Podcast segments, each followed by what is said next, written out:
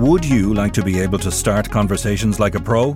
Take the Sunday World, your daily dose of what's going on. Do not consume the Sunday World if you're involved in a drug cartel, you're a politician with something to hide, or you've appeared on a reality TV show and care about others' opinions. Consume the Sunday World responsibly. Always read the stories, gossip, and commentary. Wow, buddy! You look healthy and happy. Veterinary surgeon and natural pet food pioneer John Burns knows the positive impact a natural diet has on our beloved pets. That's why he developed Burns Pet Nutrition. Hmm. Maybe I should try some of your pet food myself. Okay, okay. I'll start with a salad. For natural, no nasty, wholesome recipes, choose Burns Pet Nutrition, available from veterinary clinics and all good pet shops across Ireland. Why don't more infant formula companies use organic, grass fed whole milk instead of skim? Why don't more infant formula companies use the latest breast milk science? Why don't more infant formula companies run their own clinical trials? Why don't more infant formula companies use more of the proteins found in breast milk? Why don't more infant formula companies have their own factories instead of outsourcing their manufacturing? We wondered the same thing. So we made ByHeart, a better formula for formula. Learn more at byheart.com.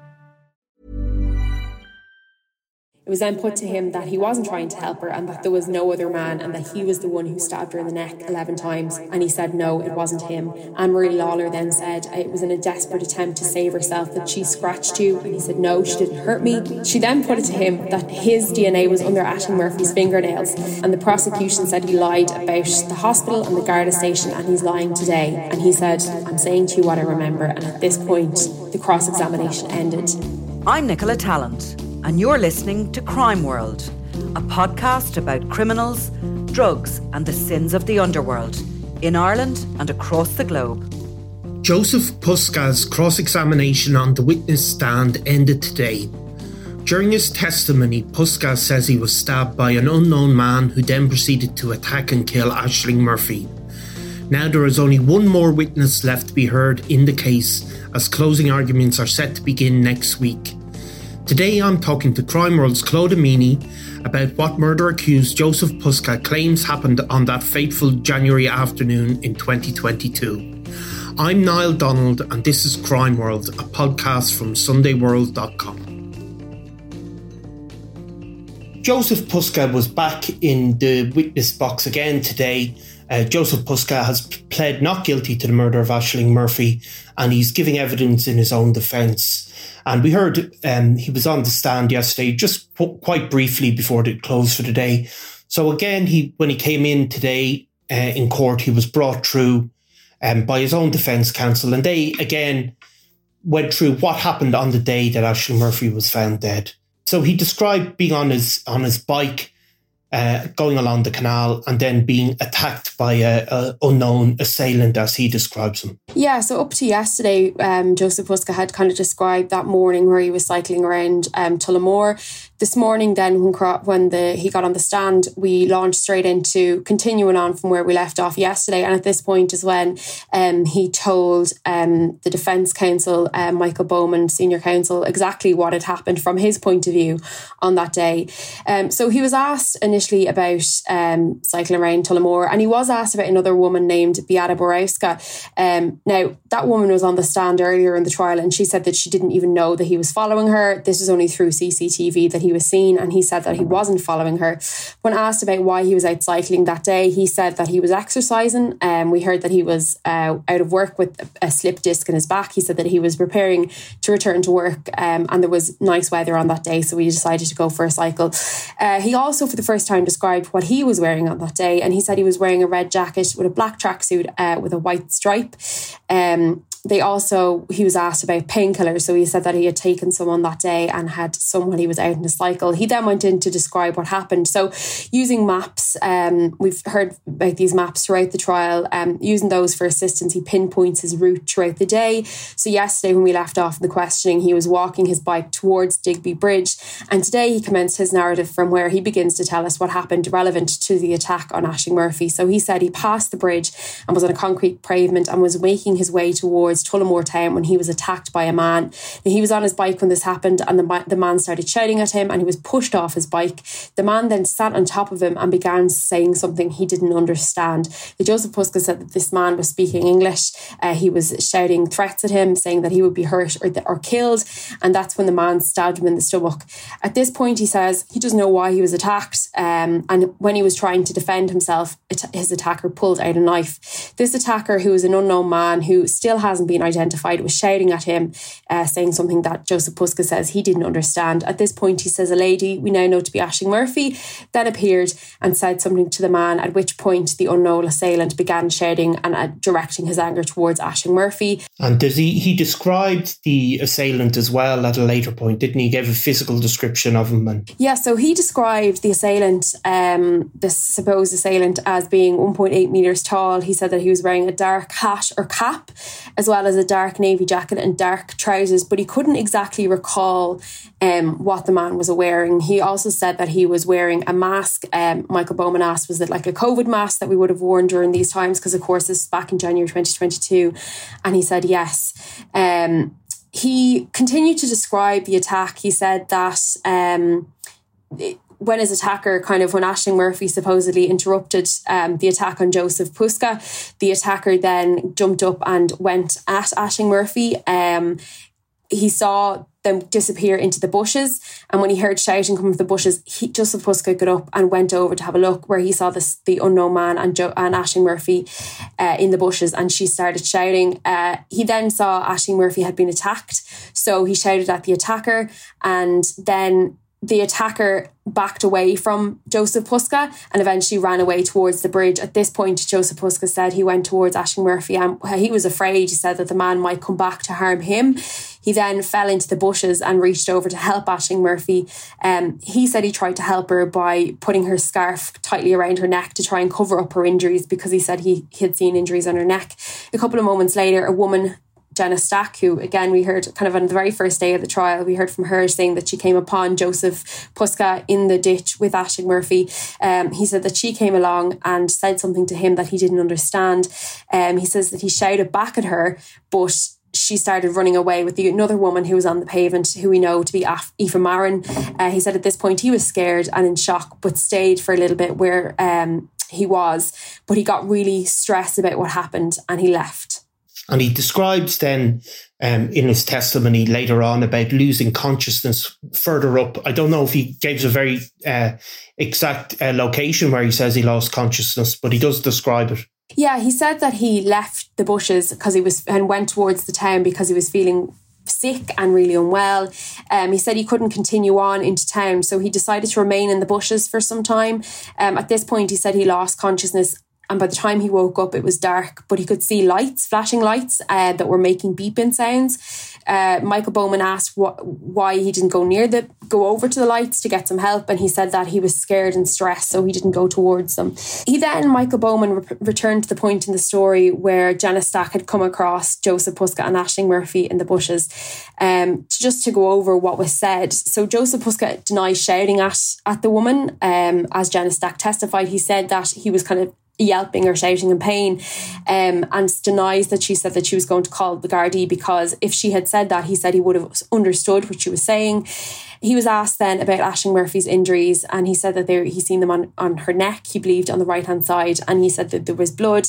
And then he also was asked if um, there was any contact between them, and he said that she had touched his hand. She was wearing gloves, but she said that he had touched his hand. So then further on, he explains calling into uh, a friend of his and then ultimately traveling to Dublin, um, which we which we know and that those they they match up with what we have already heard uh, that he called into a friend and his he told his friend he'd been attacked earlier.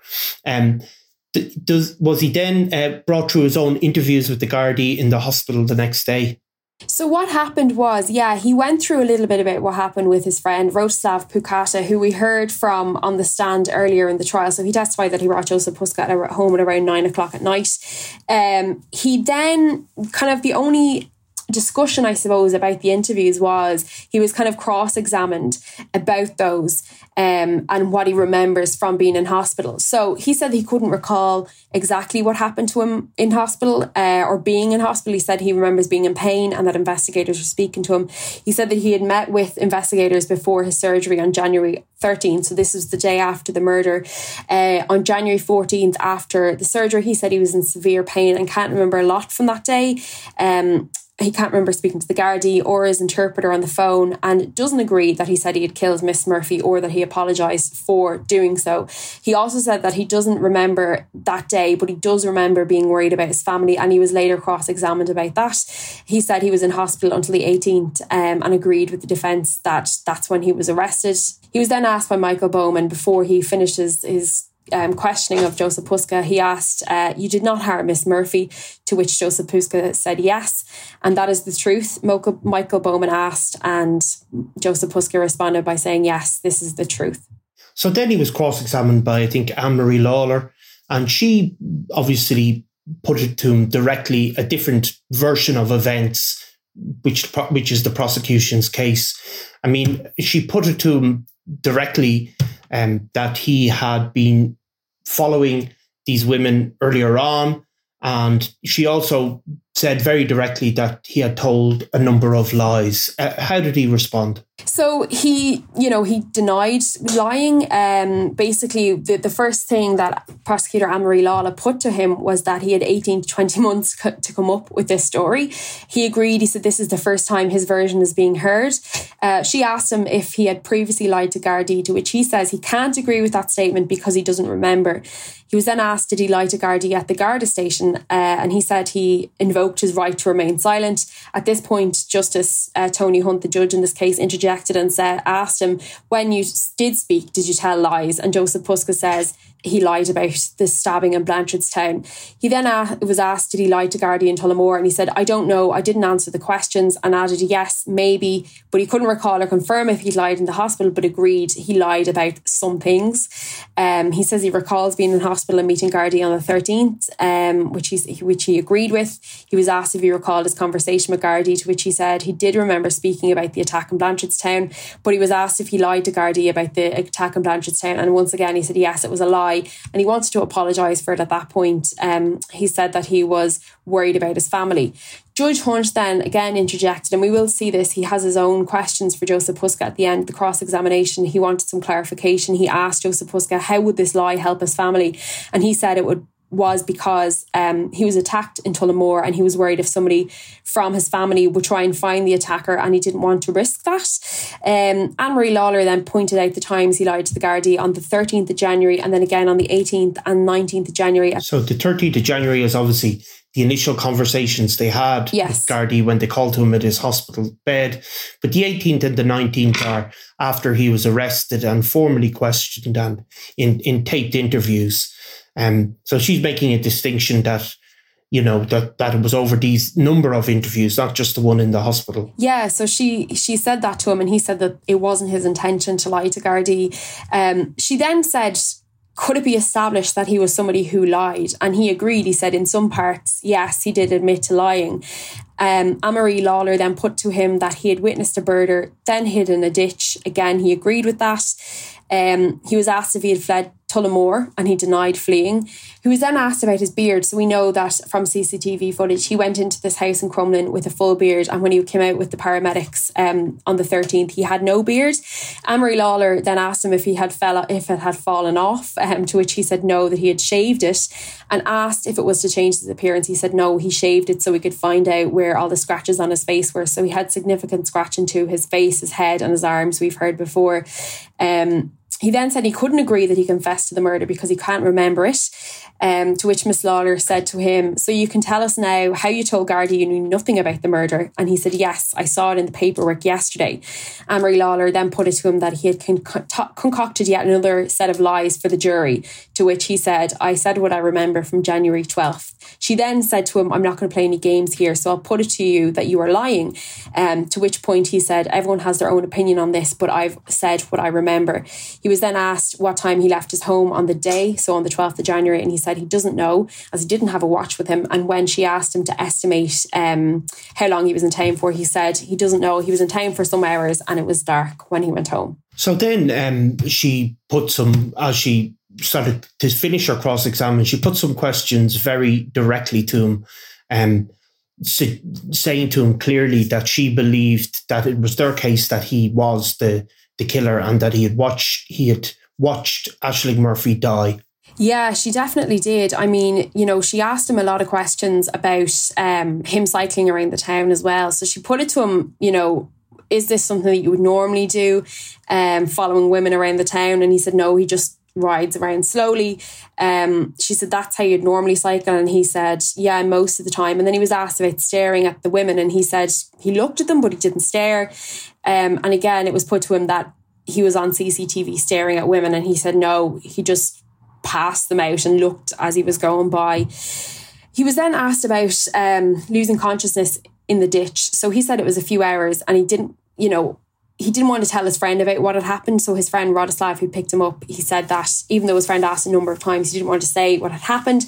And then Anne-Marie Lawler referenced um, the fact that when he got back to his house, so his friend gave him a lift back to his house. Why did he ask his friend to slow down just so we could see who was there at the house? And she, he said that he was afraid that the man, the attacker, so not only the man who attacked him, but who you know, he's claiming as the murder of Ashling Murphy would have been outside his house. And he was asked if he'd given the attacker his address, to which he said no. But the man had threatened, he said, at this point to, to hurt his wife. Um, and Anne-Marie Lawler asked if the man who stabbed him at the canal had threatened his wife and he said yes that's why he was being really cautious uh, because he, he thought the murderer was going to be outside his house he then kind of goes through a little bit about what happened when he went inside he said he had a shower um, he spoke to his brothers who were there. He was in shock. He was shaking because he hadn't experienced anything like that in his life. Um, he then said that he had asked for his clothes to be burned the clothes that he was wearing at the canal um, and he said that he doesn't know what happened to them he asked for them to be burned and he hasn't seen them since um, so yeah, then it, there was a little bit of a break. So uh, Anne-Marie Lawler wanted to kind of take a break just to prepare some of her notes. So she took a 15 minute break. The jury went away. And this is kind of when she got down to, to the bones of it. Um, and she put it questions directly to Jozef Puska. So she put it to him that he told the jury that he doesn't recall confessing to the murder of Ashling Murphy, but he does remember the conversation he had about the safety of his family and he agrees that it was possible. He said that he didn't remember confessing and doesn't recall being in hospital, but does remember his arrest and remembers being the officers being at his door at the hospital and being alone. He said that didn't he didn't have any visitors either. She he was then asked if he remembered having a solicitor with him. He says he does remember the solicitor, um, but doesn't know what day the solicitor was with him.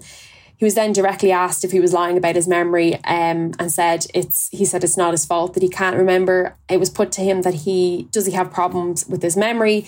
Um, and he says, I have problems with my memory and it happens quite often. He said, It's not a lie. I am just telling you the truth. Again, Anne-Marie Lawler put to him that earlier on he agreed that he was a person who lies. And he said, I agreed I lied to certain statements, but I don't remember about the hospital. Um, and then we got down to kind of the questions about Ashling Murphy being still alive while he was there. And he said that yes, she was still alive when he was with her. She was asked if he was trying to assist her, and he said that he was trying to help her, but he has no, but it wasn't in his power to do so because he has no experience with medical care.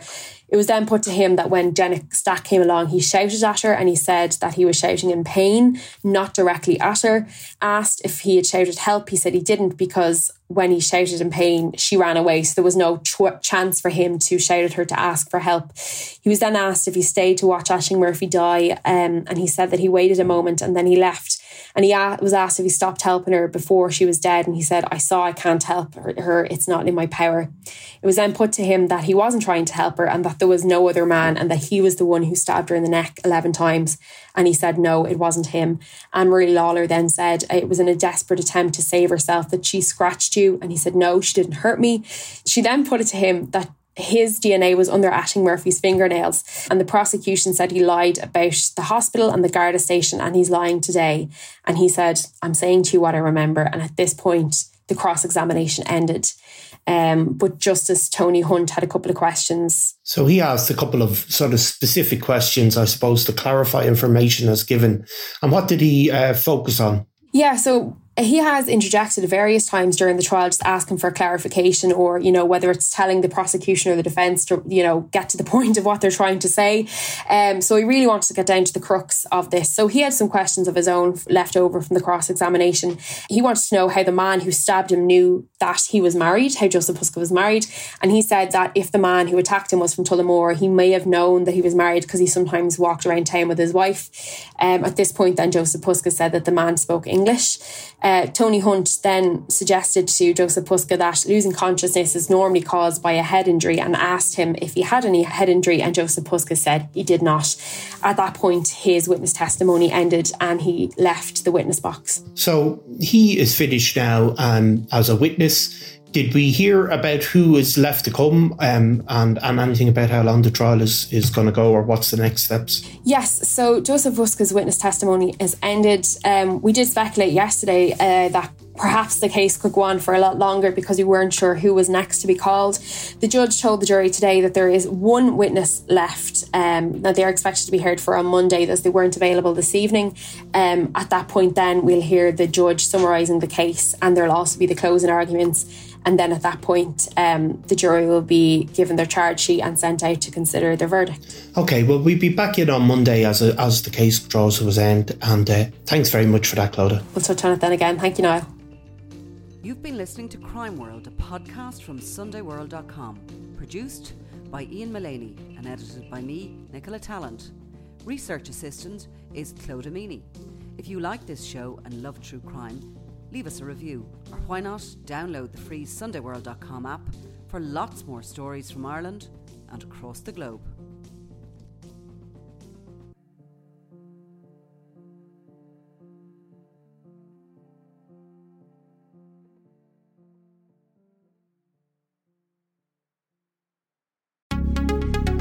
Would you like to be able to start conversations like a pro?